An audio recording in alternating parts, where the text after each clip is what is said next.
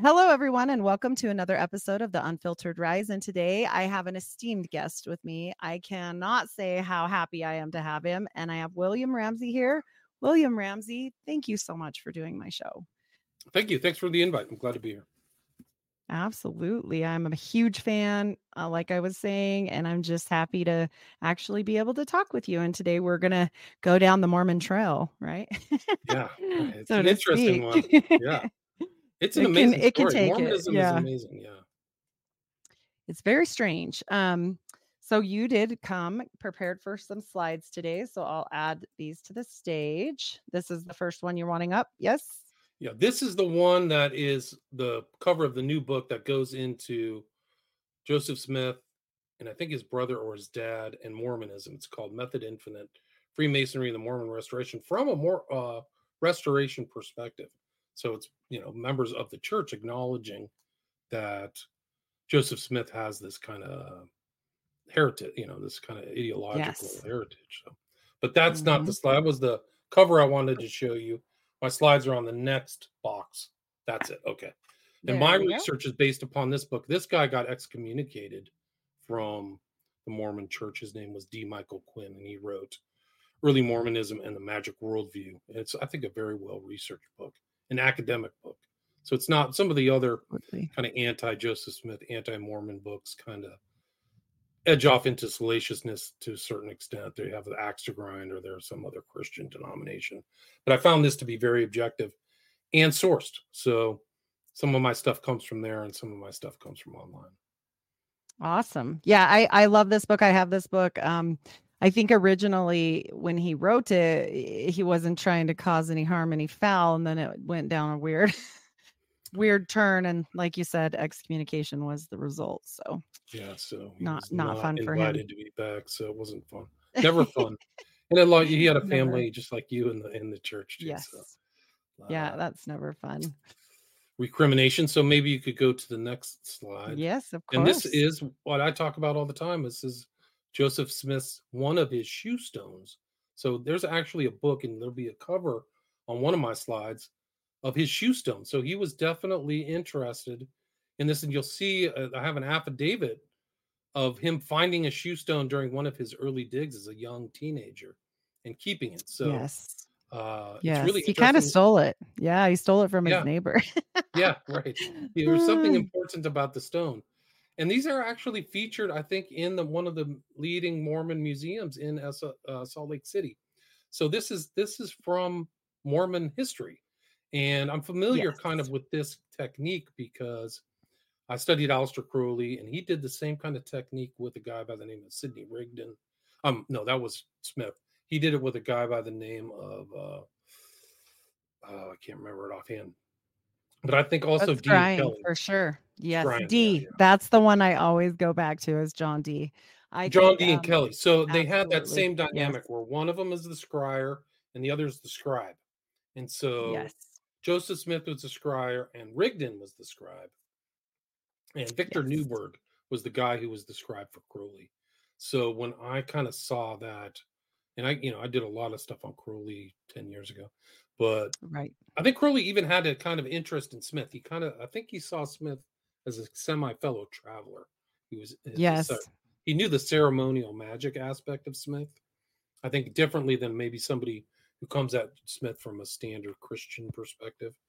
Um, but uh, so this is the shew stone. It's like a real part of their history. But there's, I mean, there's so much magic, and you can go through that Quinn book and see that the right. fan, the, Smith did not come out of this like, um, you know, like independently. He was from a magical family. His dad is a Mason, and his mom had kind of this kind of rural home household magic stuff that she did. Like yes. she was kind of like in a like a um, new ager of the time, if you will. I mean, I think she was yeah, she was Scottish and a, a healer, um, a well-known healer in the in the area, and then um, her father was actually the immigrant from Scotland. So doesn't surprise me one little bit with some of the stuff we end up with, right? right, and I think I mean, even um, like Joseph Smith acknowledged in some of his later lectures his belief in witchcraft like I think in yes. one of the books I wrote when he was, I died at 38. He had a remarkable life, but sometime later in his late 30s, he was talking about witches or something like that. Like it's just an hmm acknowledgement of that kind of magic worldview, right? Definitely. So, He definitely did. Are we ready yeah, for the so. next? Uh, Yeah, sure. And this is the we go. book I'm talking about. This is from MacKay, who's this is a famous last name in Mormonism. For people who don't know, you probably know the MacKays. Yes, I think I think maybe he's also famous in Masonry, but uh, Joseph Smith seer stones. So all these stones that he collected, it wasn't just one. So Right. you can go to the next. Yes, of course. And so like this, there's fa- you can find this from church. These are church sources, and this is according to Ru- Elder Russell M. Nelson. Joseph Smith would put the seer stone into a hat and put his face into a hat, drawing it closely around his face to exclude the light. And in the darkness, the spiritual light would shine. A piece of something resembling parchment would appear, and on that appeared the writing. One character at a time would appear, and under it was the interpretation in English. Brother Joseph would read off the English to Oliver Cowdery, Cowdery, who was his principal scribe, and when it was written down and repeated to Brother Joseph to see if it was correct, then it would disappear, and another character with the interpretation would appear. And that's from David Whitmer, who I think was really one of the earlier converts, if I remember. hmm Yes. And also, um, I found a sample of this because at one point they tried to have um, their work authenticated with Martin Harris, uh, which was the first guy that helped him scry after Emma, his wife. And um, he had taken it in to have it authenticated as Reformed Egyptian. Have you heard this story? Yeah, didn't you go to New York City or something to go to some Yeah. scholar? Yeah, tell Yeah, scholar. that. And so I have a sample, which I'll show here later, and I compared them side by side to John Dee's Enochian alphabet, and it's it's uh, it's remarkable. Yes, Wow, I I, I actually, yeah, I actually have everybody that hears my story. I kind of came to the conclusion because there's some different weird things that are occult in nature. and I didn't understand them. So, as a person that doesn't understand something, I researched it, right? And it led me right to John Dee. And I was like, who's John Dee? Like, and so I started studying John Dee. And I really almost believe, well, I truly believe that he didn't get high on mushrooms. Yes, he was a charismatic. Yes, he definitely was from this family, but I think he saw something. And I think he saw the same angels that possibly John Dee and Edward Kelly saw because it's very strange. He says he saw upwards of 24 apparitions and dead people. I mean, Right. Eh, it's so So it's many. very Yeah. it's very similar to Dee, like the commonalities. And I just saw something like I was researching today, and I, it was like the reformed language of the 32nd degree of Masonry, and it looked like the Enochian language. And I was like, God, that looks kind of like Yes. Enochian. But I didn't make that It's connection so until you said that. So Yeah. It's so anyway, close. It's wild. so a lot of people don't know this is like the foundation of the beginning of the Book of Mormon, too, right? The Book of Mormon was Yes. received this way. There's correct me if I'm wrong. Is there two different origin stories? Because there's one of that he's getting like this thing. Well, because he says There's he four. received it from an A- oh, there's four. Yes. Okay. I thought there was two, but like one is that there were golden plates and that he was allowed to get them at a certain time of his life and translate them. Mhm. So he would go back to the Hill Cumorah, right? Which is still like a pilgrimage site for Mormons or LDS people from all over the world, really. Is that this is the most important event since the Christian era, right? Because it's the beginning of the restoration, right? Yeah, they they definitely hold it as holy, like uh, uh, the same as Jewish people going, you know, to their motherland with everything. Like to go to Israel is a big deal. Jerusalem is a bit, you know, all of this kind of Mecca thing. They do this with the Hill Cumorah. My grandma actually did that, and they make a big, huge thing of it. Like they want to see all the sites related to it in the home, and you know, all that. But yeah, because that's the beginning. So like this is and and Joseph Smith is the kind of rece- recipient of the apostolic tradition, right? So he gets laid hands on by Peter and Paul, is that right? Or Jesus and Yeah, and Peter? yeah, he receives the the Melchizedek priest or mm. the I think first the Aaronic, but it all comes together later. There's the Aaronic priesthood first, and then Melchizedek second. Yes, and he he restored. You're right, restoration of the priesthood. So they get into that for sure. Yep, all of that. I actually can move this out. Uh, oh, This is an. Okay. interesting. Yeah, I can do it. This is an interesting meme. It says, I wouldn't say I've ever been a magician, but I once pulled an entire religion out of my hat. That's so and true. these are more of his So seer stones. true. Like you can just see these. These are all readily available, and they're not consistent with kind of uh, Orthodox Christian tradition. Tradition. They they cannot be seen in- Definitely not. in anything, whether it's Roman Catholic, Protestant, or Orthodox, really. Right. And just more signs. This is from Quinn's book, like a lot of sun symbols, and even the temple, the main temple in uh, Salt Lake City, has moon phases and things like that, which is much Yeah. more kind of astrological and occultic than Christian. I've never seen that in a Christian church. Well, and they're redoing the temple right now. And I've heard this is a rumor as of now, but I am not 100% that they are taking those out, that they are covering them up. Yeah. So, and then um, this is the rumored. Well, there's this theme of Jupiter that goes through Joseph Smith's life, like this Jupiter mhm. insignia and things like that. And we'll see more about his family too. But this was rumored to be, and I think the rumor was verified that it was verified. Yep. It's That he wore it he had- always. Yep. he had this seal of Jupiter uh, coin or whatever it is, this thing that he carried around. And it's consistent with he had the specialized cane that also had the seal of Jupiter. And it looks a lot like uh, what you see on the, and this is like a layman or what you see on Crowley's seal of Babylon, this X. Mhm. the Yes. seal of Jupiter. Yeah. So Jupiter almost- talisman. Yep. And his Yeah. wife actually verified it was his because she wanted it back when he died. So, that's it. So she wanted part of his possessions. Yep. Right. yes. So it's kind of a, and it's not something, it's in, so for people like you could hear this now, it was not something that he ever brought out, in my understanding, in any environment. So it wasn't like, okay, today is Sunday, the 2nd of February. I'm showing you guys my Jupiter talisman. It was like a Right. secret item of his own, right? So it was like one of his Yes. ones, which uh, is very telling to me. Yes, absolutely. And this is the cane. So this is also from Quinn's book. And it shows this is the serpent cane on display at the LDS Museum of Church History and Art. And it has these kind of, it has the Jupiter and Saturn both rule over serpents. It's ab- above something that has the letters J and S, Joseph Smith. And uh it's really wild.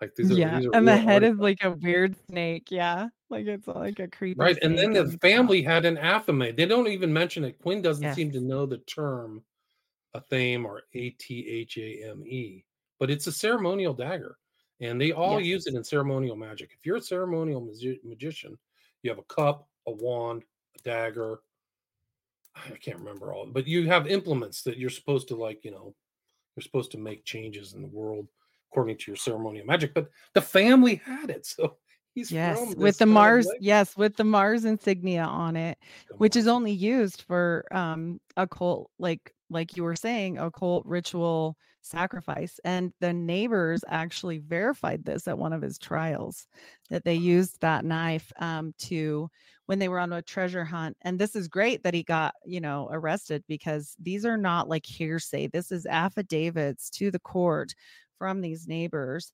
stating um that yes they they used this knife they slit the black sheep one of his fattest black sheep at midnight made a circle and used a sword to do the circle and let it bleed all that. over yes I didn't know that. so That's in one of the early court records.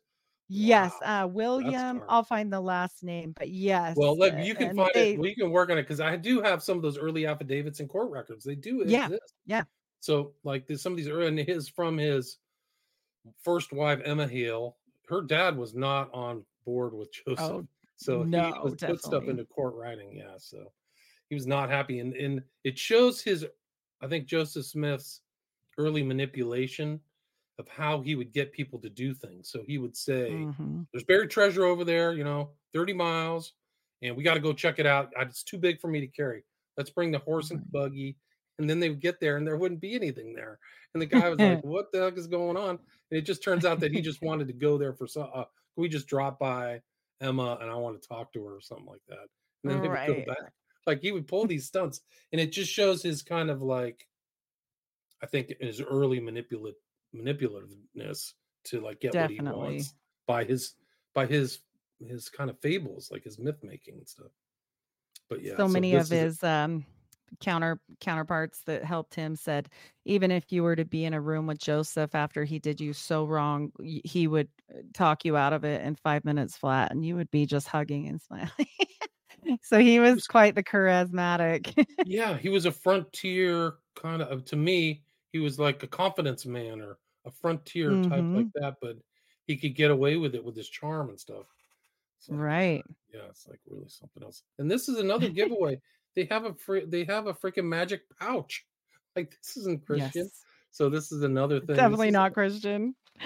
this is all verified. Like these are full things. I don't I would like to see that reference about the yes knife and the goat. That's it. really a shocker. Yes. I, I've never heard that. But yeah, so for people who are if they are watching this, it's the pouch accompanying the magic parchments of the Joseph Smith family. English books yes. of magic instructed that magic pouchments, I think it's pouchments, be kept in a parchments be kept in a pouch of this kind. So, I mean, they have all the implements, and this is really a, uh, something that I've really never talked about. This is the holiness to the Lord golden parchment yes. of the Joseph Smith family, and it's just like uh littered with all kinds of occult symbols, right? It's just like you so they, much. Yeah, and he just takes it apart. Like this is where this is from. This is where this is from. And for people who've seen this, like maybe they've seen one or those two writings, but like they had it all down. It's just incredible. Yes. And one of my um, people that I did a collaboration on, not this particular parchment, but a different one um, that I'll show you. It's called the Jehovah, Jehovah, Jehovah parchment. He said that is definitely a magical symbol that we use. And he said it's for protection. A lot of times you see this for pregnant women, and it goes, I'll show you, it goes like in a spiral. But he said this is definitely an incantation. And then usually they put it over the pregnant woman's belly and then they burn it and all this stuff. Like it, it's very definitely magical. Yeah. Wow. It was wild. So, like this, and I think Quinn in that book the early Mormonism and the magic worldview, he kind of breaks down each one of the symbols that is found in the family parchment. So, like, this is one that he found. And there was a book going around, very, uh, you know, has a lot of pregnant with meaning. Is the Magus was literally the book that was kind yes. of being around New York at that time. And I mean, who, how much Joseph and this family took from that and became kind of a American Magus, really, uh, which I haven't seen well, the name Magus yeah, applied to Joseph say, Smith, but it should be because they say he was a dumb farm boy that never knew anything and he couldn't have possibly got his hands on it. What they failed to tell people is his brother actually did and completed four years at Dartmouth at the Indian College inside of Dartmouth. And his uncle was actually like a headmaster over there that was actually also over the Masonic Lodge. So, baloney. He was a sick kid, um, couldn't leave his bed very often. He had had typhoid fever and had to heal for years and years. And so, what would you bring a kid that couldn't go outside? A book.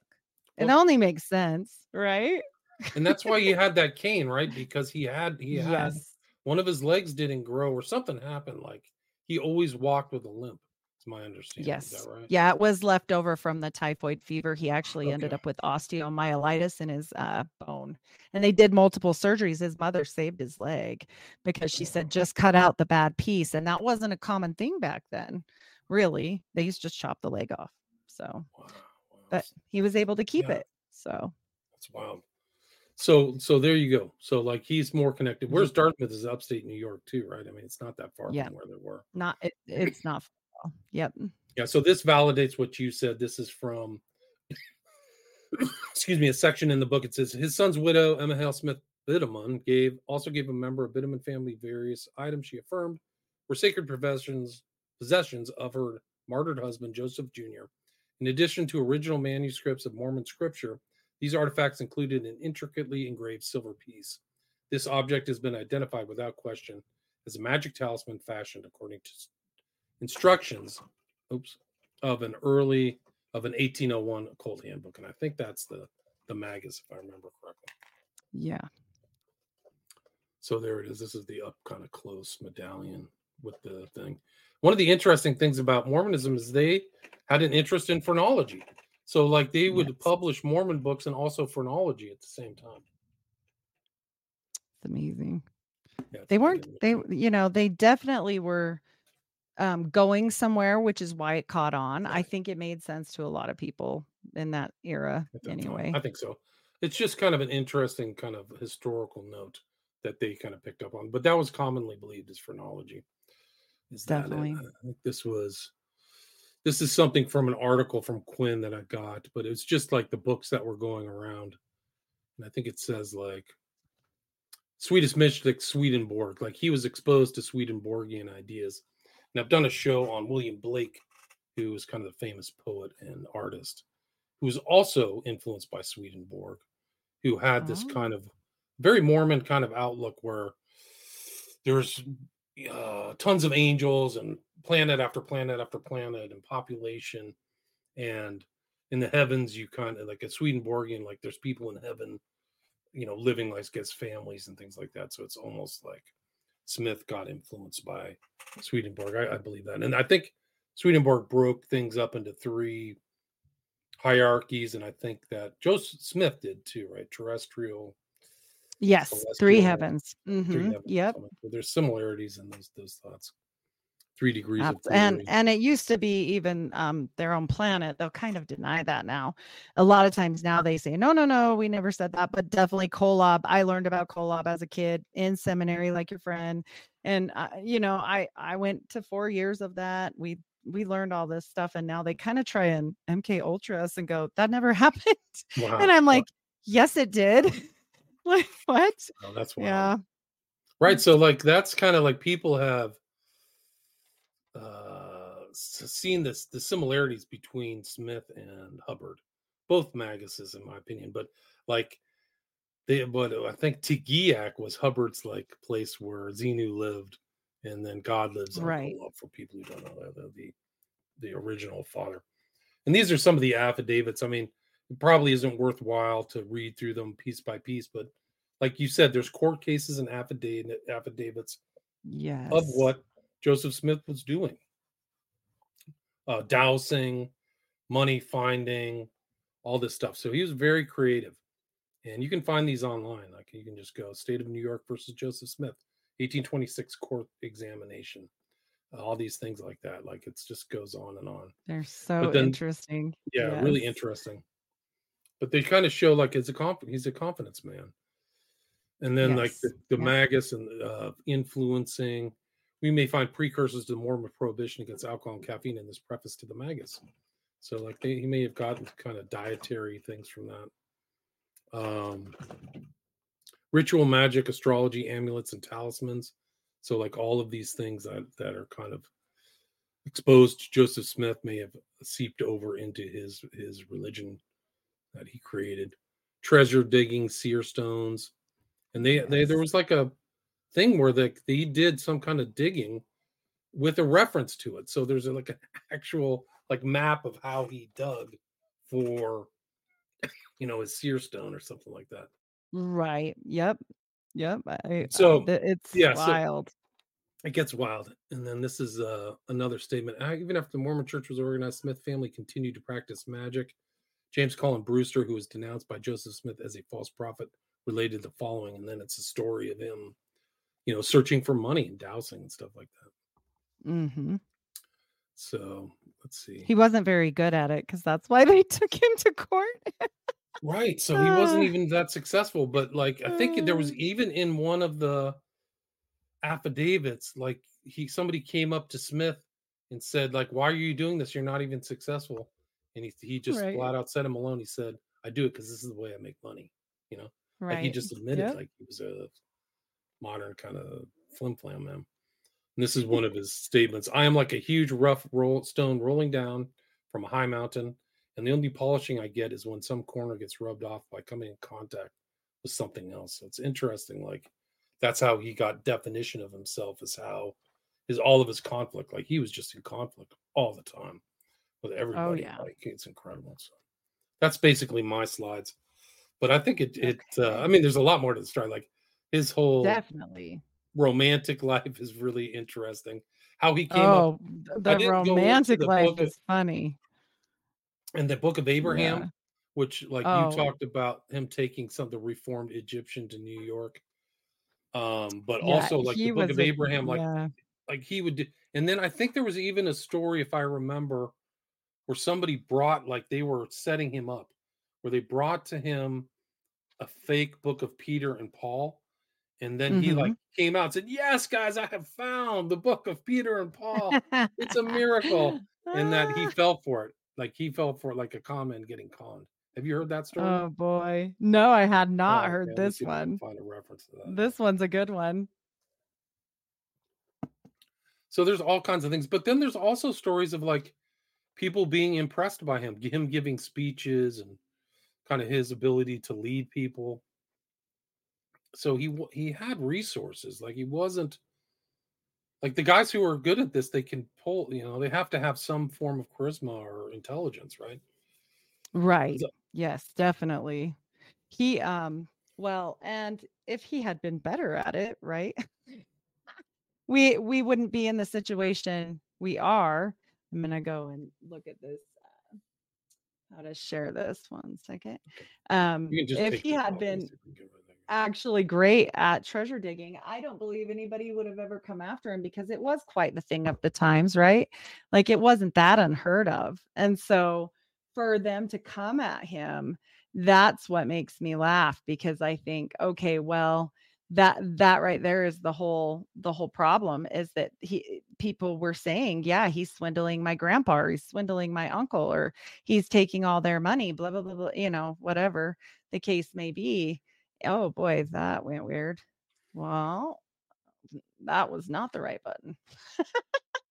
and so they would never have have prosecuted him had it been that he had ever been successful, but to my knowledge, he had not. And so Right. it's quite interesting to me um that that that happened. Let's see if this will pull up. Okay, can you see that all right? I can. All right, perfect. This is an excerpt from Lucy Mack Smith's own manuscript in her handwriting um, to her friend Martha Coray, image courtesy from the Church History Library. And it says, Let not my reader suppose that because I shall pursue another topic for a season, that we stopped our labor and about went ab- uh, stopped our labor and went at trying to win the faculty of Abrac drawing circles, magic circles, or soothsaying to the neglect of all kinds of business. We never during our lives suffered one important interest to swallow up another obligation. Okay, so she's she's writing this. They tried to get rid of this. They did their very best um, at many things that way. And uh, she's talking about Abraxas here. Um, a lot of people miss the fact that they definitely were into um not just magic but other gods different things like this and i mean it all makes sense if you go back to what what we're talking about right Right. like Well, Abrac family is like the shortened version of abracadabra, right? yes So it's like and one. they yeah. yes and they serve the house of abraxas and so uh, the house of a Um, god abraxas so that and is. Abraxas is a necromancer. And since he, he is a necromancer, we end up doing baptisms for the dead and all this other th- things that it makes complete sense after you know that, right? Like this is a, a rendition of what they were doing. So their neighbor Will Willard Chase is the one that gave the account affidavit that you can look up that speaks about this and how they um sacrificed with the Mars dagger a black sheep at midnight trying to find this treasure and had been drawing circles and all this stuff. So same for you. I got the same um little picture here about the Smith family magical relics. The reason why they can't get rid of the parchments, not necessarily the stones, and why I believe they brought the stones forward is because they had no choice. A private owner owns the other these other parchments. Mm. So these parchments here, this is the the Jehovah, Jehovah, Jehovah parchment. And if you'll notice here in the corner, in the right side, that is a drawing and a call out for a specific angel. He's calling down specific angels for protection. And I've been on other um, podcasts with not only the OTO member, um, ex member, New York Patriot, Nick, but as well.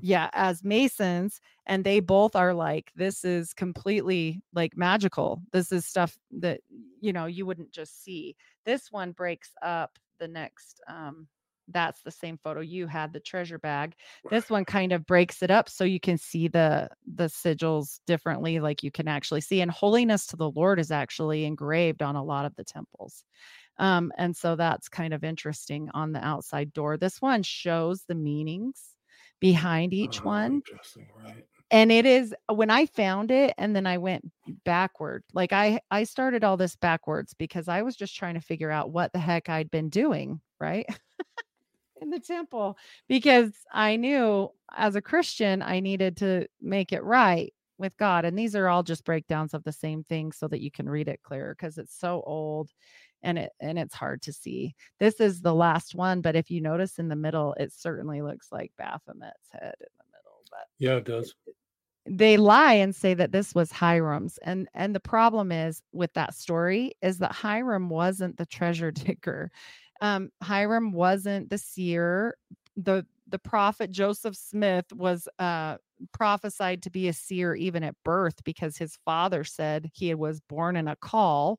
So he ran around town telling everyone, "Oh, he's going to be a seer. He's going to be a seer." And so why would Hyrum care to have these things, right? He's not the one. He was off to school and learning things and doing whatever he was doing. He was also not charismatic. And it, from what most people say, he was kind of shy and hid behind his brother. So, Hmm. um, And just for people who don't know, people outside of Mormonism may not know that Joseph Smith is the prophet and also a seer, and I think revelator. I mean, I think they call him Revelator. the- yes. They call him the seer, and revelator. revelator too. So it's a weird. That's not a Christian term either, by the way. So Definitely not. no. uh, it is curious. So So that kind of gives you a little um, uh, excerpt about it, just saying that Emma did verify the talisman demonstrates Joseph's fascination with magic and the magus and all these different things that they say he absolutely never had contact with. The church denies it, like inherently. They they go on and on about it. And this copy of of the dagger, like we talked about, and it's they call it the Mars Mars dagger because it's got these different sigil magic on it with sigil Adonai and Scorpio. wow. So um it's it's so interesting to me and that that one just makes me laugh. Right. So That there one- it is. So they're like doing uh, ceremonial magic or whatever. The whole absolutely. Yes. seer and scribe right there. Yeah. Yes, scrying, that's absolutely. Not Christian, guys. And we went But- through these stones and then this is our um magical underwear that most people won't talk about. Um but if you notice on the nipples it's the compass and the square and then on the umbilicus a sideways ruler as well as on the knee there's a sideways ruler. And so all of my life that I was in, I wore these. This is what they look like when they were old time, like the long john underwear. Um, and you can still buy one pieces because some people like them. Like I think my great grandpa wore one pieces till he passed away, but I had no idea about any of the the symbols until after I was out, which is hilarious to me. And again, um, some of the things they do in the temple, not all, but some. And the top one they took out because it was so affecting their people that they didn't want to do it anymore about slitting their throats, which uh, New York Patriot also verified is in the OTO ceremony, as well as the one breasted robe. You can't really tell that it is, but it is. It just blends into the white shirt. But it is indeed a one breasted robe that we wear over our Wow. white so dress or white shirt. See, you It's can see Masonic it apron. there. And that's the Masonic thing. Like if you divulge your stories, that will slit your throat ear to ear. So that's Masonic as well. Yes. Yep. And your spill your bowels and those um aprons are green. It just looks black in this photo because it's dark, I guess. But that is indeed what we wear. We bring our hands to the square. This is one of the signs, seals, and tokens to get past the sentinels and angels that we have to know, or you just can't go to heaven. It's amazing. Um, it's totally and here's it's all masonic and i i put this on here this is the masonic hand grips but i put it on here to kind of show people like this bottom one the real grip of the lion's paw well for us is called the sure sign of the nail because he just changed the names for to make them sound Christian. So yeah. So he so, used the exact same, except we're short two. I think we we only do three. So three or four. So he just Christianized a, a, lot of masonry. And your seal on the uh in Utah is the is the bees the beehive. Uh, hive, yes. which is totally Masonic. Totally Masonic. One hundred percent. It just goes on and, and on and on. Yeah. And then this is actually a diagram of the temple from a really old book that I found. Um, and it actually shows the Salt Lake Temple is built in moon phases. So if you look, each pillar and point represents um, an astronomical view of which phase that the moon would be in and whatnot, like for November, October, September. I mean, it is so, It wow. is. it's just really based astrology. on this. Wow. Yes. And all of the, um like there's a big dipper on the washington dc temple all these things like they they're they're hiding it uh, like i've said they're concealing some of this stuff. There used to be a straight up pentagram on the church history museum and they covered it over and what the rumor is is that they're covering over all of these things right now because they're redoing the salt lake temple and that they're removing the moroni's from the top as well. Wow wow. So i've heard Yes. Um, wow. This was. It's wild. And this was uh, Joseph Smith's apron, verified to me from my great grandma that their um, aprons used to look like this for the temple as well. She's passed on but now they look like the green aprons with the fig leaves on them and it, they call it satan's apron and, those of us that speak about it because in the temple ceremony he comes in and adam is on the ground praying and he says god of this world you know he's just praying out to them and he shows up and says you should cover up because god's going to know that you're naked. And so here's an apron. And so he, everybody in the whole ceremony room said the guy in the front says, please stand and put on your aprons. And so we all do as Satan tells us to do. So lovely. and yeah, he's this, actually the founder of the three dollar bill, right? That's yes, he uh, yeah, he made his own money and he ran for president and I actually think what got him killed was the very fact that he brought women into masonry. That's just, uh, they have their own factions for women, but it was not accepted at that point, especially to be divulging uh, to women. And he made the temple ceremony for LDS people six weeks after he received his ceremonial rites as a Mason. And so I find that extremely interesting. Oops one more back. Let me enlarge. And there was like a uh, an active Masonic temple in Nauvoo or whatever the city yes. that he set up, right? Which yes. a lot of people don't know was the at one point bigger than Chicago, if I remember correctly, in Illinois. Yes. Yep. And it, it really scared them because he was bringing in so many Masons and so many people and making their own kind of lodge where the Masons for multiple counties over didn't outweigh him. And they were scared. I mean, that's kind of what the the theme is there that they thought that he would because he had his own army he had the Mormon militia. Like they were very concerned about this. And this is that hieroglyphic Egyptian that he says it is at the bottom. And above is a little small sample, not all, because I blew it up and it cut off the top, but of John Dee's Enochian alphabet. And I am sorry, that is the same thing. It's wild. Um, yeah. And I just don't think that anyone that dives, I really dove into Dee after everything. And I, this is the book of Abraham also. Of this Abraham, is right, right. yes, and that is quite possibly the number one thing that the church probably is upset about because they really can't get rid of they it. They can't defend it, right? yeah, they can't they defend can't it with any scholar. Uh, because what he like, said was what he told people was for people who don't know the story, he found this old, he was like these old Egyptian scrolls and stuff. So he found one and he interpreted that as Abraham being sent to sacrifice or something. And yes. then like all of the Egyptian scholars are like, this is one of the most common depictions yes. of like funerary rites that you could ever imagine. Yeah. And well, so, and I guess like, he bought mummies too at that time. Like, right, yeah. I guess people were just running around peddling mummies, which Crazy is so stuff. insane to say. Yeah. yeah. But at the same time, like, okay, I get it. Like, he was just going for anything at that point to v- validate what he was trying to say. And even if my point possibly may be true is that, you know, he did see angels of the demonic sort. I feel like, you know, you channel things, you might get an answer, right? Crowley, he channeled, he he got an answer. It didn't appear as an angel. Certainly Crowley would not have accepted that, but instead the book of the law came out of that because we got Aiwass, right? And Aiwass told him, write this book, and the book became many religions. John Dee saw many apparitions. They wrote the books, many books, and they became many religions and, and movements, you know, different things. And then on top of it, we've got Scientology, we've got Jack Parsons and L. Ron Hubbard in the desert.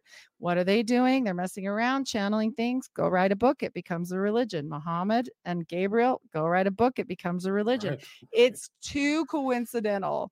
And on top of it, it's always like a pay, like a Faustian bargain, because at some point the angels aren't nice anymore.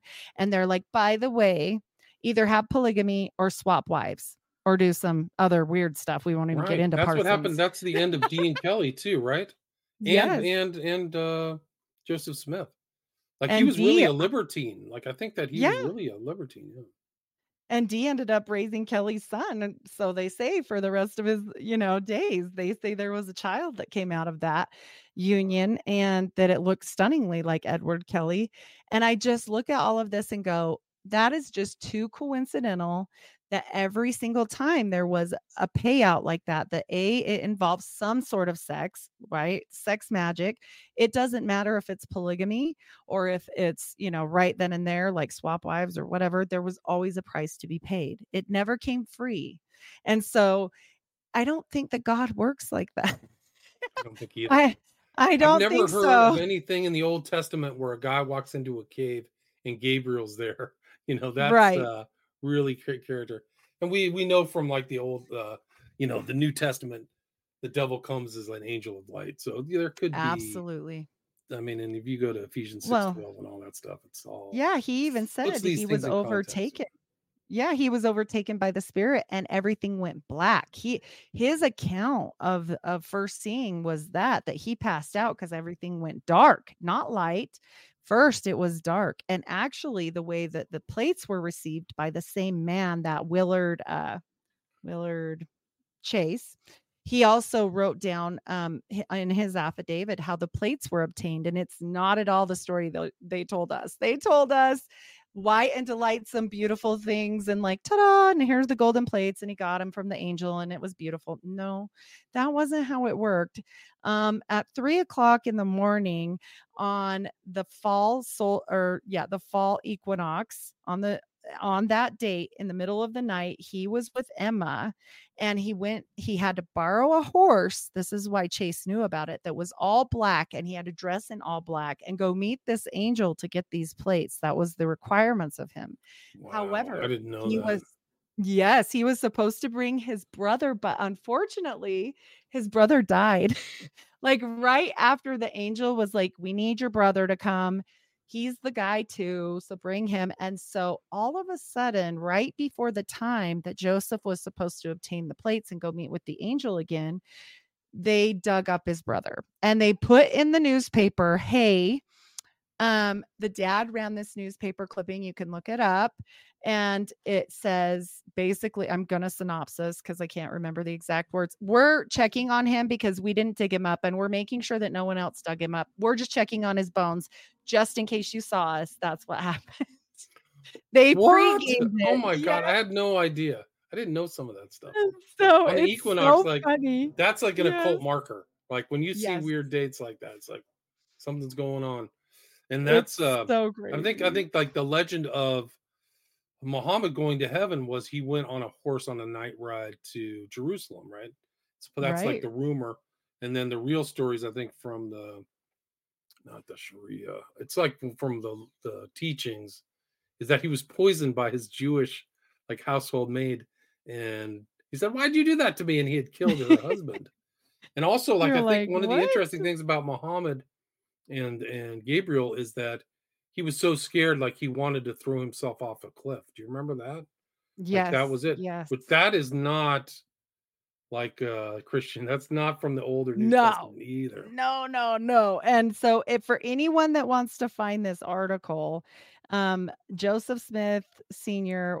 ran this uh Palmyra, September 25th, 1824, and it and it's made like to the public. This is what it says to the public. Whereas reports have been, uh, oh man, it's hard to read because it's blurry. Uh, put into circulation that we have had our son removed from the place of his interment and dissected, which reports every person possessed of, uh, let's see, I can't read it because it's like kind of fuzzy, but basically they said they're going to go through and make sure that the body had not been disturbed. This method is taking ah. place for the purpose of satisfying the minds of those who may have heard the report and informing those who have put it into circulation. So people were gossiping about this, that it is carefully requested that they would stop. So he he puts this and runs it six times. And there's a big joke that they say, you know, oh well okay you know in the occult you can take the bones to satisfy so they always say well alvin gave a hand alvin gave a hand in putting the book of mormon into circulation ha ha ha Wow. So Alvin was the oldest brother, right? That's the oldest Yes. of the Smith kids, right? and strange enough nine months after this date where he was no longer the virgin scryer because he had just married emma they had a baby and that baby was extremely deformed and only lived for moments and sure enough they named it alvin which was also his father's firstborn son and joseph's firstborn son so very very very faustian to me you know it was Wow, that's really yeah. crazy. Unless we forget when he was dying, he was he at uh, Carthage. He said, "Does anybody have any mercy for the widow's son?" Right? It's a full-on Masonic yes plea or whatever. Yep. And they ignored it. And I think that was because they were the ones that were there to bring the punishment upon him because he had been doing all this stuff and and they basically knew he stole the rights. They stole and he even said, I have the true form of masonry, even clear into the Wow. 70s. Multiple I didn't know that presidents. Yes. Wow. And That's and I crazy. never So there's like yeah, a I never Masonic war element. See, I never I never saw that aspect of it. Because for people who don't know, he was in Carthage jail. I think that they broke down his printing press. He had printed something, and then there was an arrest because he broke down somebody's printing press.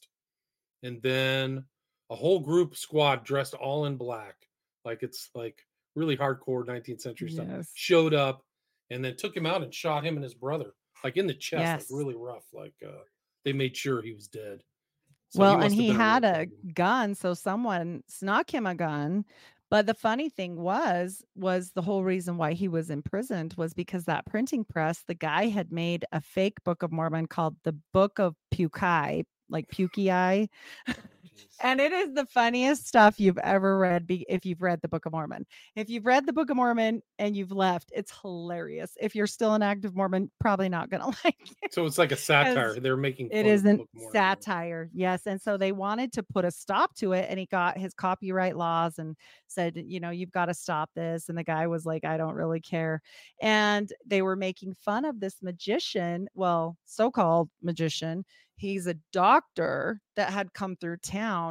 When Joseph was young, he was Joseph's mentor, and his name, funny enough, Lumen, like bringer of light, Walters and he came from you know they say oh he had no chance to get the book the magus any of these learned books of magical no this guy had just come back from europe yes and he was um, showing him like if you read from a book that these people don't understand because he was reading agrippa to the people and they were like oh look he's magic. He knows things. Look at him read this magical book. Well, it's Emma's later on it was come to find out it's Emma's cousin, his future wife's cousin, and he was ran out of town because they knew he was a swindler later. And I'm just saying like if you saw an up and coming star because you were one of those people as well, then you would definitely make little friends with them and try to help the kid along, right? That's the Right, magical way. right? Yeah, yeah. yeah. Yes. Yep. Joseph And Smith like I- moved from Vermont, upstate New York, kind of just bounced uh, west all the way to LDS. So run out of Yep. towns, beat up. a Tarred and feathered and at one point. Yeah, tarred and feathered. Yes. And and Um, only five of his children lived. They had 11, but six died. And most of them died in infancy, which is also strange because people will say, well, that's a thing of the times. Well, how come his own mother had a whole bunch of children that no none had ever died until they were adults? Why why is that? His mom was a whole generation older. Why why would that occur? The only one that I can definitely say is 100% is the twins because that was when they tarred and feathered him and they left the door open it was winter and and they got sick so um and they froze and i could see it because they were probably small you know Yeah, being twins And I think like one of his brothers, one of Joseph Smith's brothers was on board. I think Hyrum, right? Which is also kind of a Yeah. Masonic name. Hiram Abiff, definite But- yes yeah, Masonic name, but one of his brothers just hated Joseph Smith and they're fighting. And I think the last day he was alive, like he beat the crap out of Joseph Smith Yeah. or something like that. You ever hear that story? That uh, i have not heard this Okay. i have not heard this. I heard there was like a really vicious fist fight between one of his brothers who like just like had he enough of wasn't him. on board with them, you know, he just wasn't on board with anything. So it's really interesting. Yeah, I I know the one brother was extremely behind him, but I hadn't heard of the other. I know that the the one brother what it was said that he was definitely probably poisoned. Um and Oh, there wow. was no proof, but it was some chemical in his system that was um widely the known eldest- for poisoning. Yeah, Mhm, the eldest Alvin. brother died of some kind of poisoning. Yeah, that's right. Yep. Yep. And so that was the one that they needed for the and that was the one they supposedly didn't dig up but did dig up. the best story. They're like, "Don't worry if you saw us out there." That's so pre-gaming. Like, if you've seen us, we're just checking on his bones. Don't you worry. Wow, kind of funny crazy. thing, but yeah, there's Alvin so much Smith, yeah. so, There's so much history there. Maybe it was Samuel Smith who beat him, like they had a fight. Uh, I, I have to go back and maybe I'm wrong. Yeah, yeah. while. No, it's Mm. and also, you know, many of the signs and symbols that come later are not just Masonic. Like even they use the six-pointed star in a circle for the sign of Melchizedek now for the priesthood. And I just see all these things and all these symbols, and I'm like, okay, how is it possible that you still deny this? Like when I was young, Masons, it wasn't a thing. Then I think it became to a point because we got the internet and it was just undeniable. So now, if you put it into YouTube, our Mormons, Masons, this cute little video will come up from the church and it'll say, "How- Are you wondering about Mormons and Mason? and they have like this little thing that says that, you know, oh, yes, it's it's fine, but we have the true masonry. And you know, Brigham Young was just a disaster after after Joseph Smith died. I mean, the things that came from him were disastrous. I mean, he was so racist and just uh, it was it was bad. Like most of the really horrible quotes from the church stem from Brigham Young, and a lot of the bloody they called him Bloody Brigham. Right, because the mountain mass mountain massacre, Yeah. Mount Meadows massacre. Yeah. Yes, and they blame that on the natives and and also they would say weird things like we need to buy up all the native yeah, he said buy. Buy up all the native children as many as we can and put them into our schools and teach them the Book of Mormon so they can become more white and delightsome. And the, and then there's been many prophets after that clear in the 70s that have said our brother and the native uh, Lamanites have become exceedingly more white and delightsome over the years because of, of the Book of Mormon. I'm like, no, it's because all their family were murdered and now they have to be with white people. like, come that's on. kind of like the, Yeah. the secret, the other element of Mormonism is its racism, right? Like black people couldn't be priesthoods and they were considered to be cursed, Lower. right? Like the- there's all these kind of curses in the Book of Mormon where they get cursed with dark skin or something like that, right?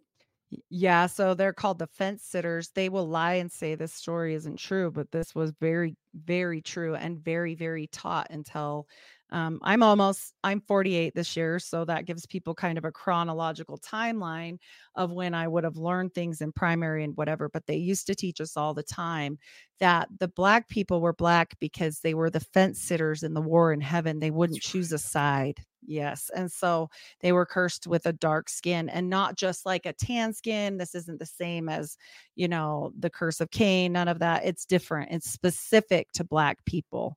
And they would not remove it. And even Brigham Young is quoted as saying when they asked him about the priesthood rights, because you can't go to heaven, you can't go to the celestial kingdom without your priesthood rights.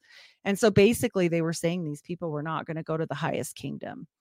And until the 60s, they kept it that way because the, he even said one time when asked, I can't remove the curse because I'm not the one that put it there. So until you get the one that put it there, which was God, supposedly, um, I can't, I can't help you. And, and he's quoted with tons of things like if you ever find your wife in bed with a black man run a blade through both of them so that, that they can end their shame and just horrible stuff and people will say well that's just how it was back then. Actually, no, Joseph Smith was quite the abolitionist. He wasn't like that whatsoever.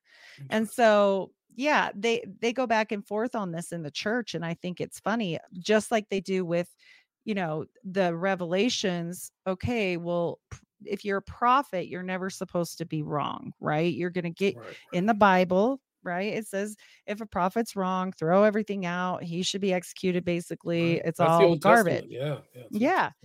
And so I I'm like, okay, I would bring that up to people because even most of my life, I was always a little. Well, I took debate. I was always debatey. Okay, I always wanted to know these little things, and people were always annoyed with me, especially like my grandparents. And so I would say things like that, like, "Well, what about You're thinking this? too much. You're thinking yeah. too much, Heidi." Or like, stop that. I you just go days, get you a nice husband. Yeah. yeah. Don't worry about it. Be a home, home, you know, be the trad yes. wife, trad Mormon wife. Yes. And I was. I was 17 when I got married. Oh um, wow. Wow, but my husband was 25 and so oh, it was wow, a little bit scandalous. scandalous yes and it wasn't here like my grandparents were 15 and 13 when they had their first baby so wow, it was yeah and we weren't polygamists although i do have some odd polygamy accidental ties this is a great story so my sister married uh, warren jeffs' nephew and not only is it Warren Jeffs' nephew, and he's out and everything, but also he married Rulon Jeffs, which is Warren's father, his granddaughter. And so he was like double in. Oh, And Rulon Jeffs was build, a piece of work, right? Wasn't he a piece Yeah, oh, all of them. Warren was what far worse, but and he's still he alive a, running running everything. Yeah. Like I thought he went to jail. He does, he is. He runs oh. everything. He runs it from and, jail from prison. Oh, wow. yes. Okay. And so he has ended all marriages. Um, he doesn't want anybody getting pregnant unless he says they can get pregnant. And there's only certain men that can impregnate the women. He took away all mm-hmm. toys and dogs from children and people. They are living in less than a real life there. It's actually really sad.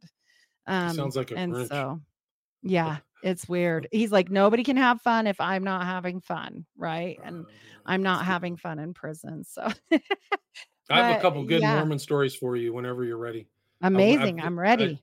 I, okay, I was in this is oh, I had to have been 18 or 19. I was driving across country and I had a friend of a friend who was uh, Mormon and was at Brigham Young over the summer. So I was just like tooling around and we were there for a night. We stayed there for a night.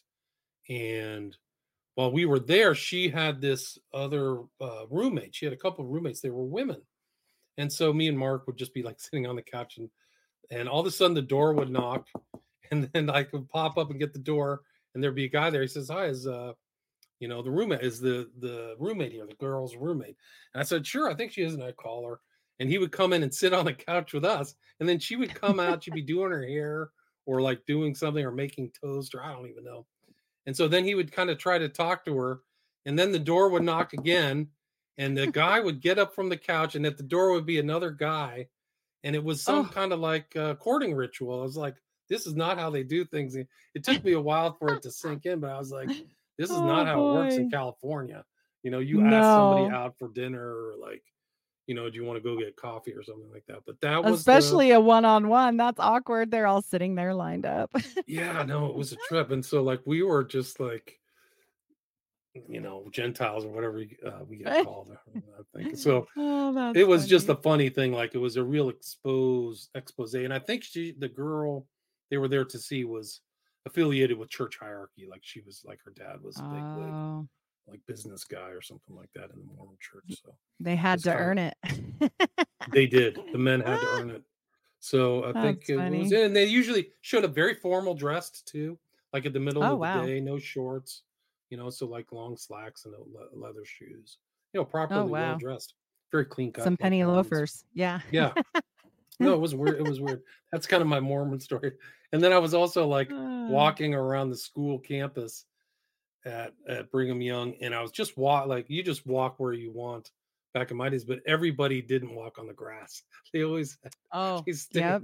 they stayed on the um and it took me a bit to notice it, but they stayed on the walkways and everything. It was super like they were super Regimented. like. Oh yes, yeah. obedient to a fault. I'd say for most of us. Um, those of us that weren't challenged the system were always in trouble. Yeah. like I used mean, to do to my grandpa funny stories like, "Hey, would you rather me marry this guy that's a complete heathen and he comes from a Mormon family, but he's not Mormon and he's just terrible. Like he he's a bad guy, beats his wife, whatever that's going to be his wife.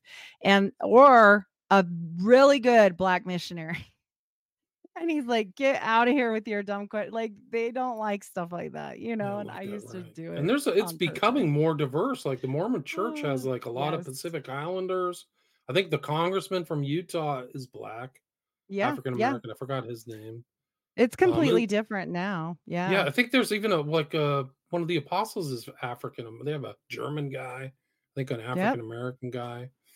Yeah, So it's it's- gotten really it's- um expanded but it- you always know in the back of your mind like even like well i can't say for now but in the past when i was growing up they were like oh sure black people yep they can come everything's fine now past the 60s and then you kind of knew that you just didn't date outside your race you were kind of told and my brother did he he got married outside his race he married a gal from chicago and she's very black.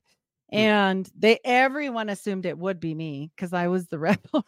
the rebel, and I didn't care. I dated whoever, but like I said, I got married so young I didn't even have a chance to get out in the world. So um I got married quick and he got married later and and they all were like kind of a little weird about it. I mean, they were nice, but Is there he was still married to the same woman?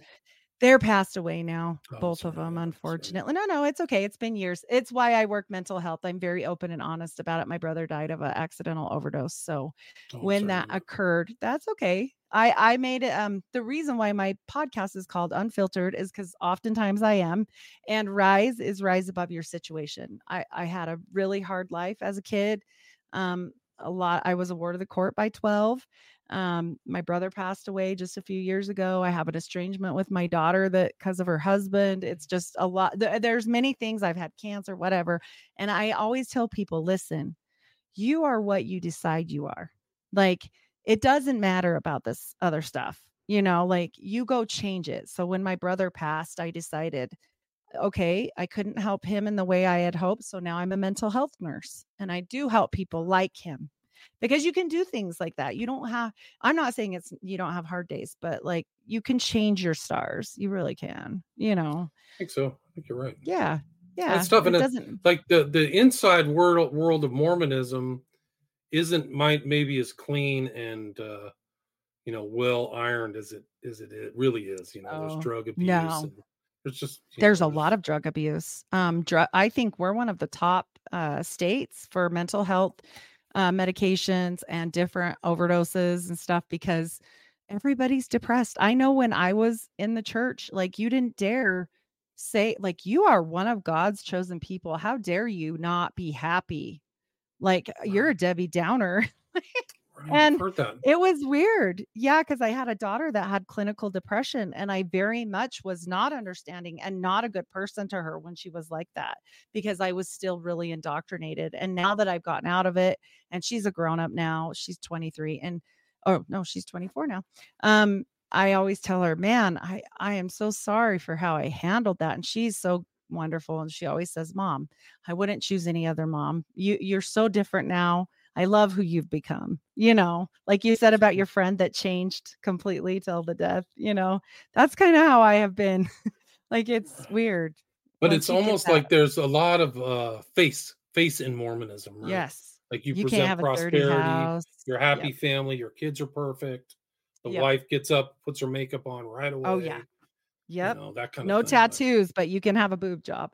Like right? You know, I don't care what anyone does, but people do in Mormonism. I mean, you want your kids like and so much pressure on the mom because I I still worked. You know, I was a full-time nurse and I worked on top of having these kids, on top of all my callings like you were talking about. eh, They just keep you so busy and you don't even have time to breathe. I always tell people I was never fatter, more miserable or sicker in my life than when I was a Mormon.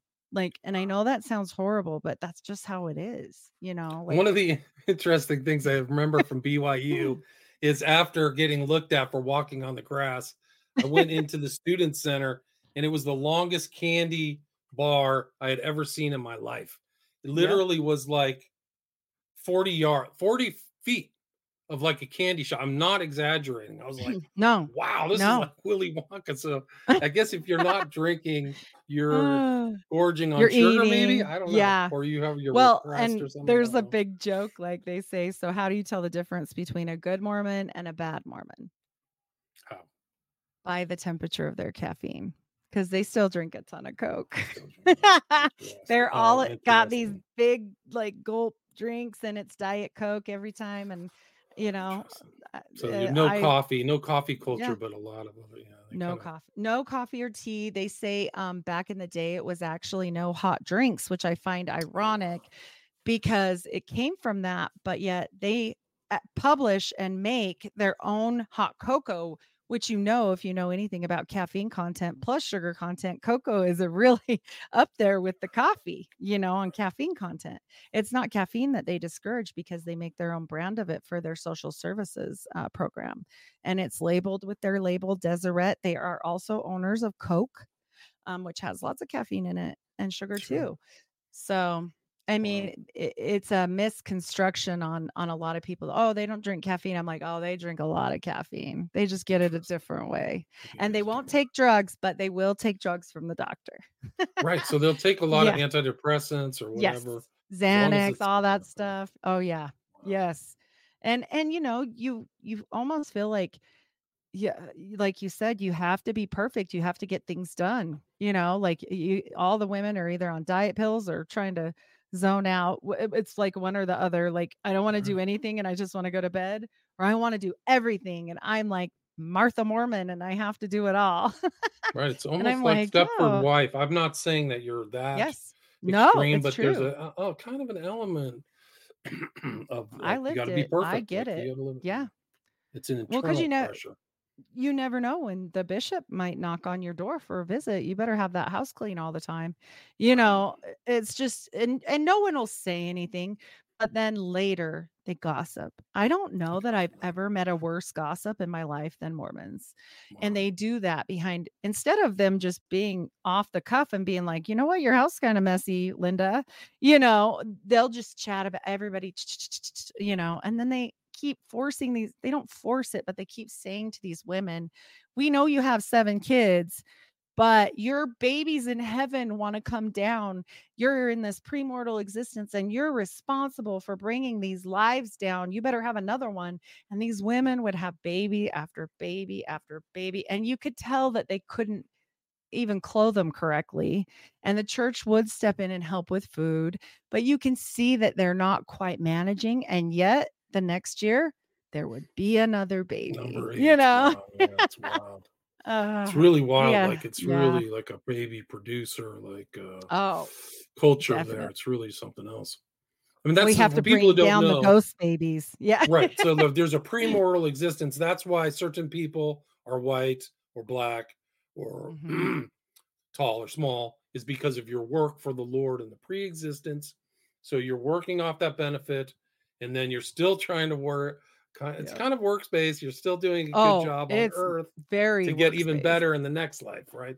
And the, the Yes. interesting thing a lot of people don't know about Mormonism is its kind of re reincarnation philosophy. Mhm, Really yes. does key into I can't remember the scripture, but you all shine on like the sun, the moon, and the stars from Paul. And I think that Joseph Mhm. Smith keyed into that and made a whole series of doctrines. Another thing people don't know Yes.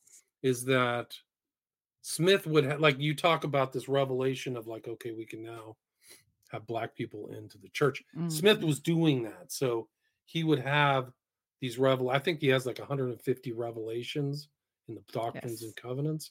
Mm-hmm. And so, like, okay, what are we gonna do? Oh, let me just go. It's so let me go tap into God and figure it out. And and it's really magical based. Like I'm telling you, when you're 13 or 14, you get these patriarchal blessings, and you get them from the patriarch of the church, and they lay their hands on your head and they they tell you about your future. They give you a future tell like a future telling reading like if you are good and faithful you will be this and you will do that and you will have this and you will have that. And a lot of people including his own son had that blessing which was what made a rift in the church because they said he was to be the next prophet joseph smith so junior's son so it would be joseph smith the third is his son and he said yeah, he should be the prophet. Well, Brigham Young came in and said, no, no, no, no, no. He's not the prophet. I was supposed to be the prophet. And then all these other people started saying they were having visions, like Oliver Cowdery, his cousin, and all these different people. And so he started excommunicating them. And he's like, nobody can have the visions but me. right. Right. I mean, it's very convenient, right? Like there's right. a lot he of convenient all, all of that. that's the interesting thing. That's how imaginative Smith was and how that kind of received things come are still coming from Mormonism. I did the what the Lori Vallow I was telling you about, but oh, like sometimes yes. it gets strange. How accurate was your patriarchal blessing? No, my mine was totally the only part I ever hung to because I really had a hard time getting pregnant was it said I would bear children. So I always was like, okay, I'm going to have a kid somehow. And I did. But it, it scared me at the time because you have to understand our culture here is if you're 19 and not married and you don't start having babies in your 20s, you are an old maid or something is wrong, right. clearly wrong with you. Like if you don't have a baby within two years of getting married, people are very concerned for you. Very concerned. They're like, um, so when are you gonna have a baby? I'm like, oh my gosh. And yeah, the pressure's 19. on, man. Mormon pressure yeah. is really different oh. than uh, everything else. I think that the theme now is like wait, like grow up mm-hmm. and go to college yeah. and stuff.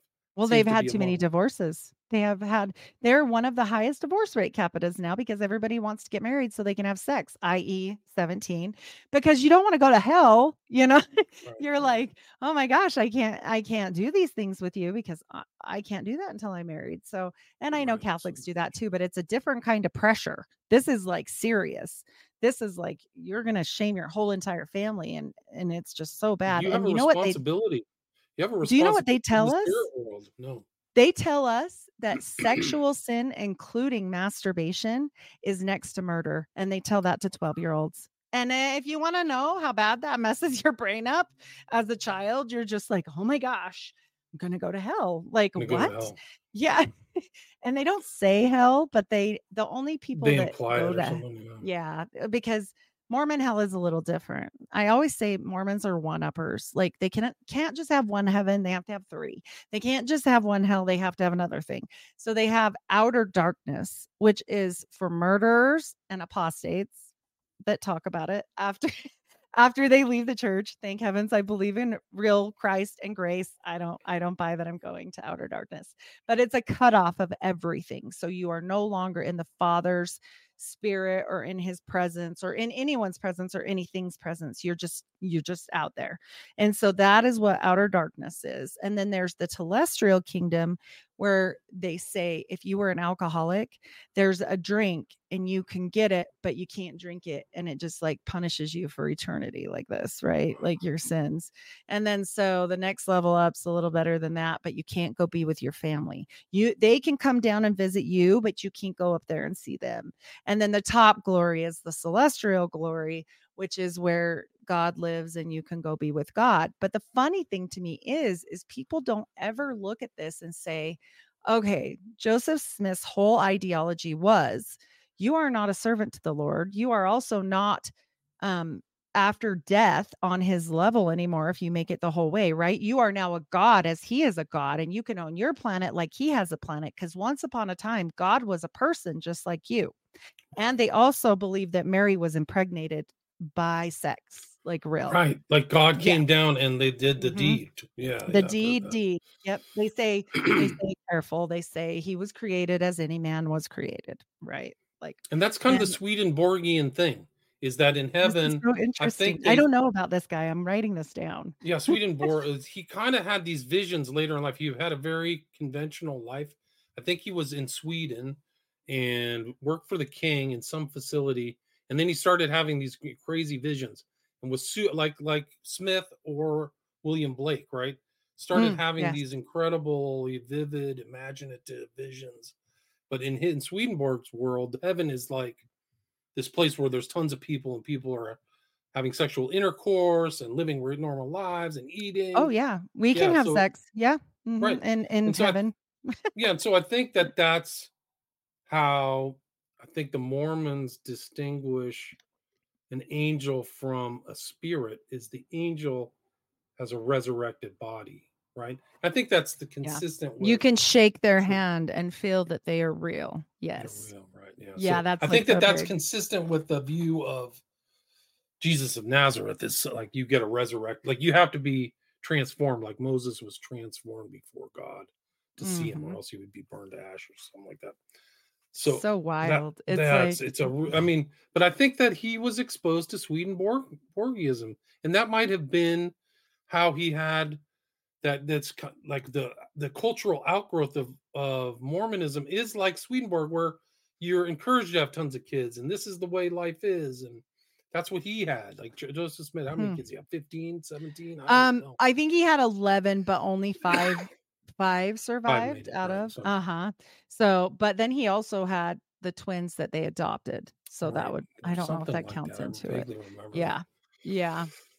They um Um, actually acquired them the same night their twins died because this other guy had twins and his wife died in childbirth. So he was kind of like, Here you go.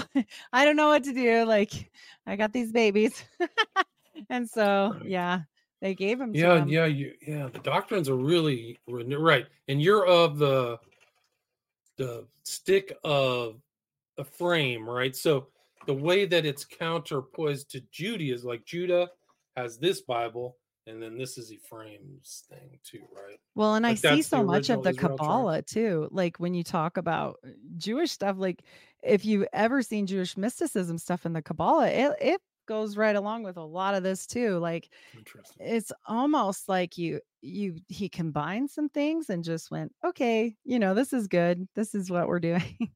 Right. and eh, my understanding too is the whole apostate thing isn't part of the original primordial church. It came later because people were hmm leaving. So it was like we hmm got to keep these people in line. If you're an apostate, man, you're going straight down to the very bottom. Got to go with the murders. You're yeah, you speaking go. You're a out. Yep. Yeah, you're speaking out, or you're not. You're not on board if you leave Mormonism, and that's very common in a lot of Christians, even cults or anything, but Christian sects too. Is like if you leave, Yep. That's it. Well, my and you family, they'll turn around and say, "Well, oh, we don't judge or this or that." But then they you'll see it with many people like they'll slowly withdraw away from you or they'll do a cutoff like my family did a full cutoff. But um my grandma That's the way it is in Seventh. Day Adventist. Like I've talked to a lot of those people, Seventh Day Adventist and uh, Jehovah's Witnesses, and also the elitism. So you're Mormons are the elite. Like we are Yes. The top, They but they the they top of the also have that. Yeah, they have that same position in Jehovah's Witnesses. Like we're in the top. We got to get into the top 144. That's why they're out there, Right. you know, talking all the time. And same with like Seventh Day Adventists. We have the right view. You guys worship on the wrong day, and that sets us apart. It makes us You're you yeah, we know We way really more don't. than you. Yeah, exactly. We really don't look down to you, but we really do look down on you. Yeah, You're but right. actually, you don't know what you're talking about because you don't have the special undies. There you yeah. go. You don't have the So special uh Masonic inspired. And in the temple, the temples are beautiful. Like I, I they are. went to school in Northern California. There was a really nice one on a bluff in Oakland that I would see. You'd see it on the freeway. expense. Yeah, they Pardon me? spare no expense. They spare no expense at all. But Yeah. those grips are done. Like you're supposed to be having a grip Yes. with God or an angel or something through a Yes, it's a veil, it's a Veil. curtain. So they say it's angels and sentinels. These are what you have to have to pass the angels and sentinels, and these are the tokens and signs. Now, that doesn't even sound uh biblical, okay? Tokens to me and signs sounds very Masonic. We're back to the Masons. And even the cuts in the curtain, because it's like this fancy silk curtain, is Masonic. It's the compass and the square. So the slits are like that, you know, and the Oh other wow, ones so like this. like that. Interesting. And so the interesting thing is, is we get new underwear, so do the Masons. We get initiatory, so do the Masons. They changed that. And if this is God's divine knowledge to us, right? Like we were talking about before, uh, it's a prophecy down to the to the head of the church, to the prophet. Now, if he's never wrong, which they say he isn't, how come they're changing them? They're changing them because when I went through, you had to get naked and you got a little poncho and you put your head through it. And I mean, like, like a serape, one that you get in Mexico that has fully open sides and you're just naked underneath. And then a woman came in and she's like, Oh, I'm here to do your blessing. And I was so indoctrinated. The only thing I had to say about any of this, which is ridiculous now that I know this, was, Where's the guy? And she said, What do you mean? And I said, You can't give me a blessing. You don't have the priesthood. And she said, Everything's different in the temple. And I said, You're not a man. And she's like, You're not dressed. And I'm like, I think I'd rather have the man. Like I was so I was so indoctrinated that I was like, this isn't right, you know? And looking back on that, I'm like, you, I was literally so indoctrinated. I was comfortable with a man that I didn't know coming in and seeing me naked. Like, I mean, you don't take the thing off, but you can see, you know, and it, they don't touch you sexually. Lots of people go into this weird. And I just say, you know what? Mormonism is weird enough on its own. You don't need to make it weird. It's weird enough just by itself. You don't have to sensationalize anything. They uh, bless your sinews. That might sound familiar. And um, you know, all these little blessings like like right here, like above your navel. It- they're not touching you in a sexual creepy way. I mean, it's creepy, but uh, it's uh, yeah.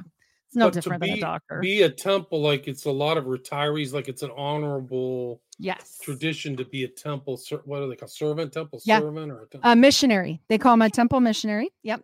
And any of those um, positions are really well up there. But when you go through and you do this, the first time you go through for yourself, you take out your like uh, like a Masonic rite. Okay, it's like multiple hours. You're in there with this garden story and Eden, and you get the signs and the tokens and the initiatory and all the stuff and the new underwear, and it's a whole big thing. And you get to where you go through the veil, through the temple, in the veil to the celestial room, which is like fake heaven. Well, your husband goes through first, and he got he got his new name. His new name is to be Oh, revealed to no one except for to God when he dies and to this guy for the first time because he's pretending to be God, you know, to let him to in be to, God, to right? heaven. Wow, that's And so, he, he- yeah, he tells the guy his name, but he never tells me. And guess who I tell my name? I don't tell my name to God. I tell my name to my husband because he is my God, because he owns the priesthood in our marriage. And without that, I cannot go to heaven. And they used to say that unmarried women wouldn't go to heaven, but now they don't anymore. And so the next time you go through, you do this, you get done with all that, and you go home, but you come back a lot. And the next time you go through, you go through for dead people. And they give you a name of a dead person when you get there. And they've even done Hitler. They've done Jews Wow. that died. Wow. Yeah. Yeah. I have the like the date and everything. It was December something.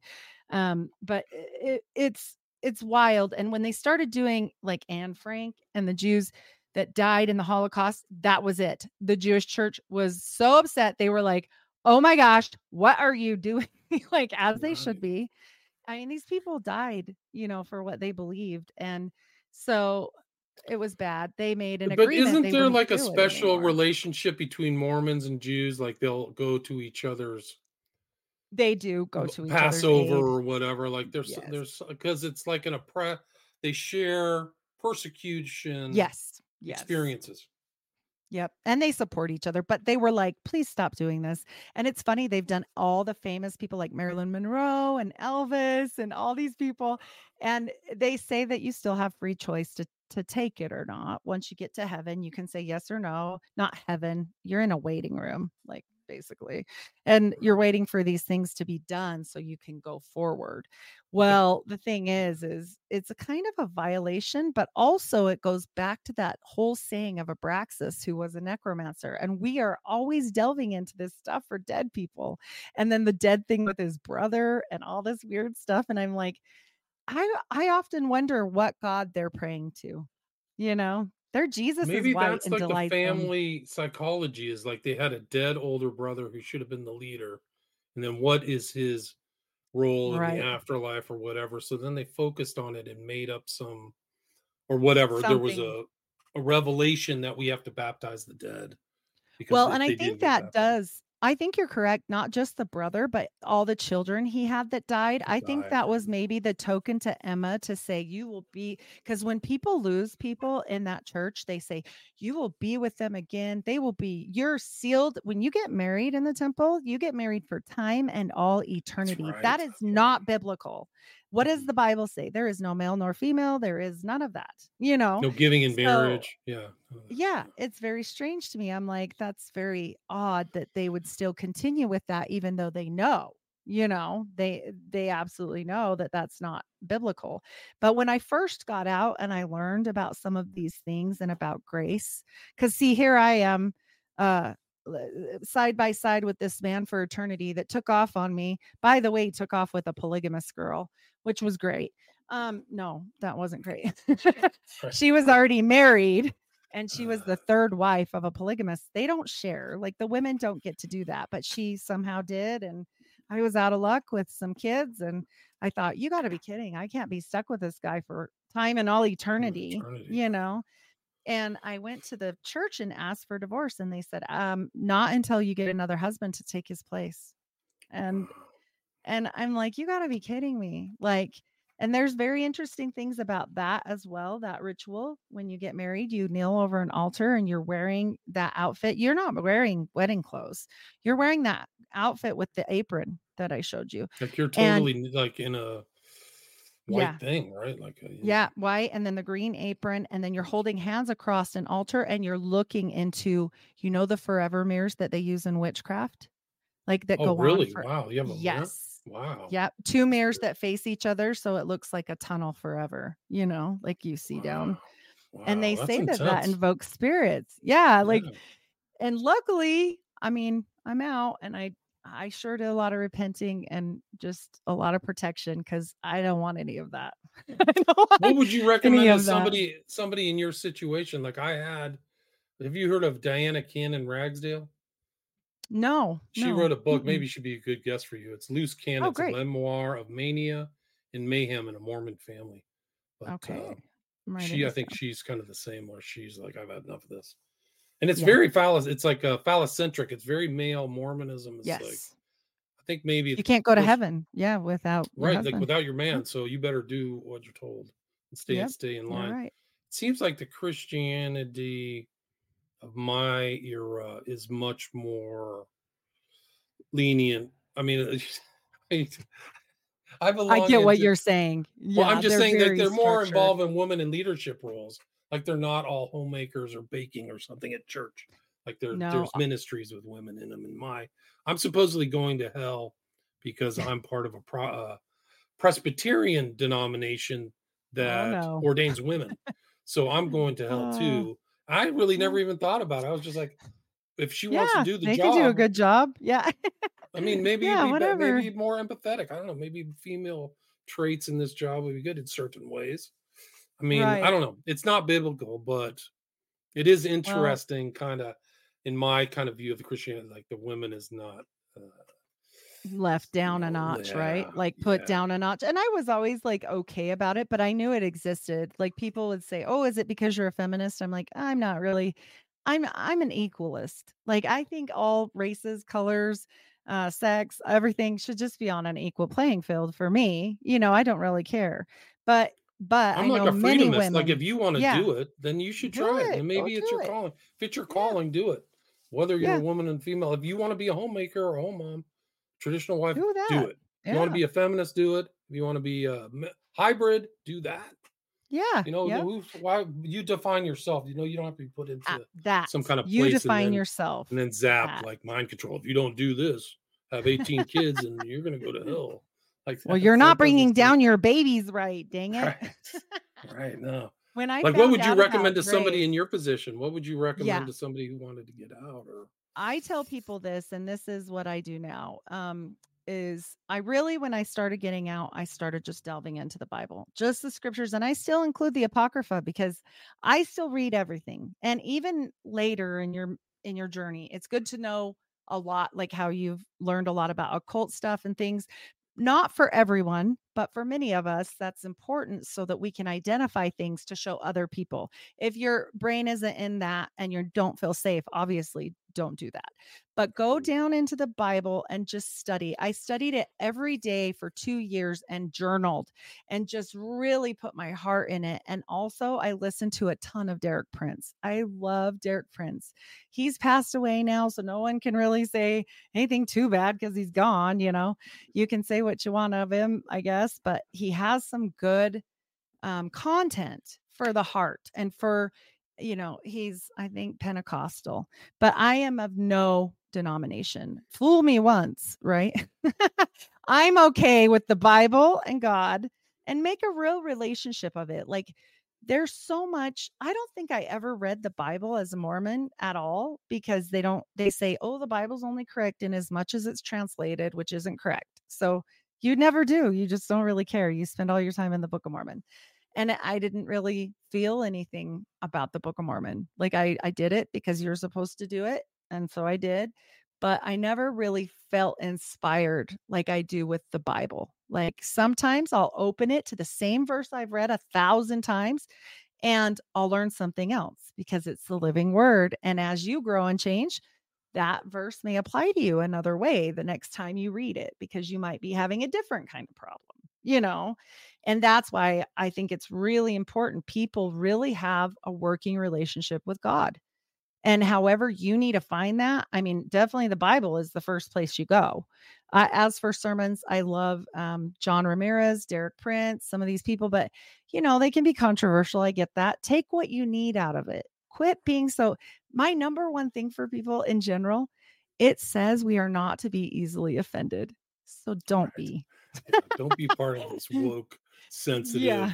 thin-skinned culture if you don't like it don't listen to it and it doesn't it's Yeah. illogical to think if somebody's doctrines or opinion on one subject matter is wrong it negates the whole apple cart is, Yeah. is. Yeah, it's silly. Oh. There's so many good sermons out there on YouTube now. And remember one other thing when Christ spoke, he spoke on top of mounts with lots and lots of people. He didn't go in a church.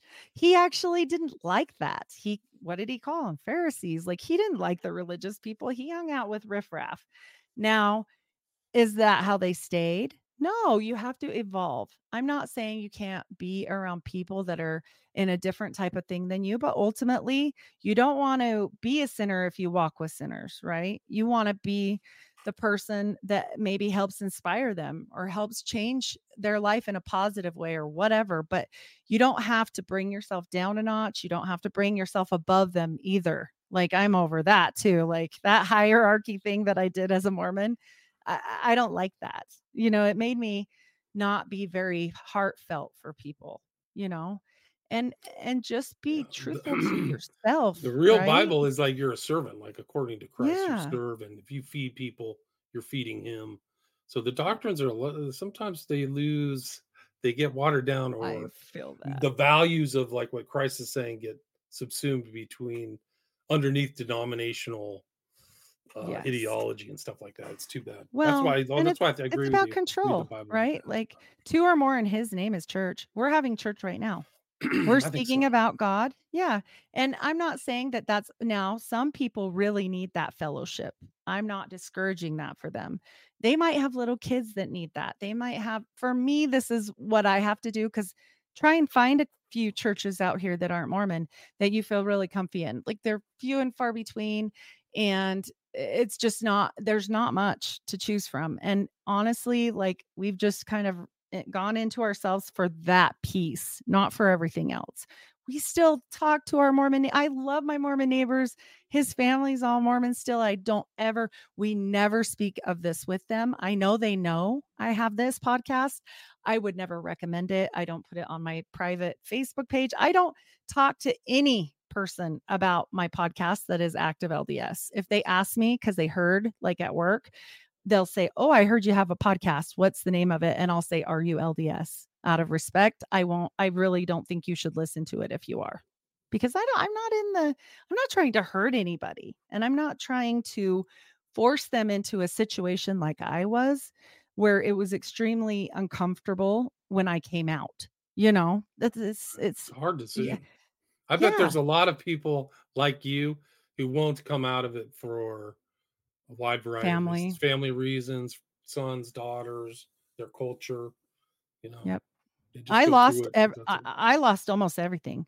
I I got my child taken from me because my grandma called CPS and literally they dropped the case but they also told me one thing your daughter's 17 and a half let go I, I recommend because if you don't and she runs away, then you're going to be responsible for money and this and that. And she was really close by. But I'll tell you that rift, whatever happened that year was her senior year. It, eh, our relationship did recover, but it never recovered fully. And when she met her husband, the same thing happened again. She just moved away like she didn't want to deal with anybody anymore. She was just done. And it was I was just de- I mean, I think that at that point in my life was the closest I ever wanted to die. I didn't want to kill myself. I didn't want to do anything bad. I just didn't want to live. You know, I was so sad. sad yeah. And God helped me through it. Like he th- this podcast came as a part of all that study. I just absorbed myself into God and the Bible and everything because it was the only thing that could get me through it and and when i started coming out the other end i was like huh well i see things different now. You know even though i'd been born again for a long time um at that point i i didn't focus on it because that daughter to me everybody used to tease me she's your favorite. She eh, she's just my oldest and she's just a lot like me and we used to hang out a lot. I don't know that i could have grown into who i am with her right there like how God says he takes things sometimes that we idolize. And I often wonder if that was my problem. Like, oh man, I I hope she can come back someday. You know, like the prodigal son, I would never require anything. I'd just be thrilled and have a party, you know. it's been almost five years. So it's been really hard. but yeah, it's okay. Like I said, everything that happens bad to us, and I've had a lot, more than most people's fair share. But guess what? It's all what you do with it. Like, eh, and I'm not just saying, like, oh, I was happy every day and smiling like I am right now. Like, no, I cried a million tears and I was sad and despondent and depressed, but it, uh, you don't want to live there. You have to go through it. You have to come out the other end. So Amen. that's my advice. Yeah, yeah that's my yeah, advice for people. I gotta run. I gotta. All right. Well, it has been my yeah. just absolute pleasure to speak with you. I appreciate you so much. It's great. And if you ever want to come back, yeah, I would oh, love. Well, you that. never know. There's always something else to talk about. We could. I, we right. didn't even cover any of my books or anything like that. So yeah, I would love to, to do that. Those, oh my gosh, I would love to. Yeah, that would be amazing. All right, keep in touch. Can that. you send me the audio tonight? Absolutely, I will. Like All right, okay, thank cool. you. Of course. Thanks. Take care. Bye.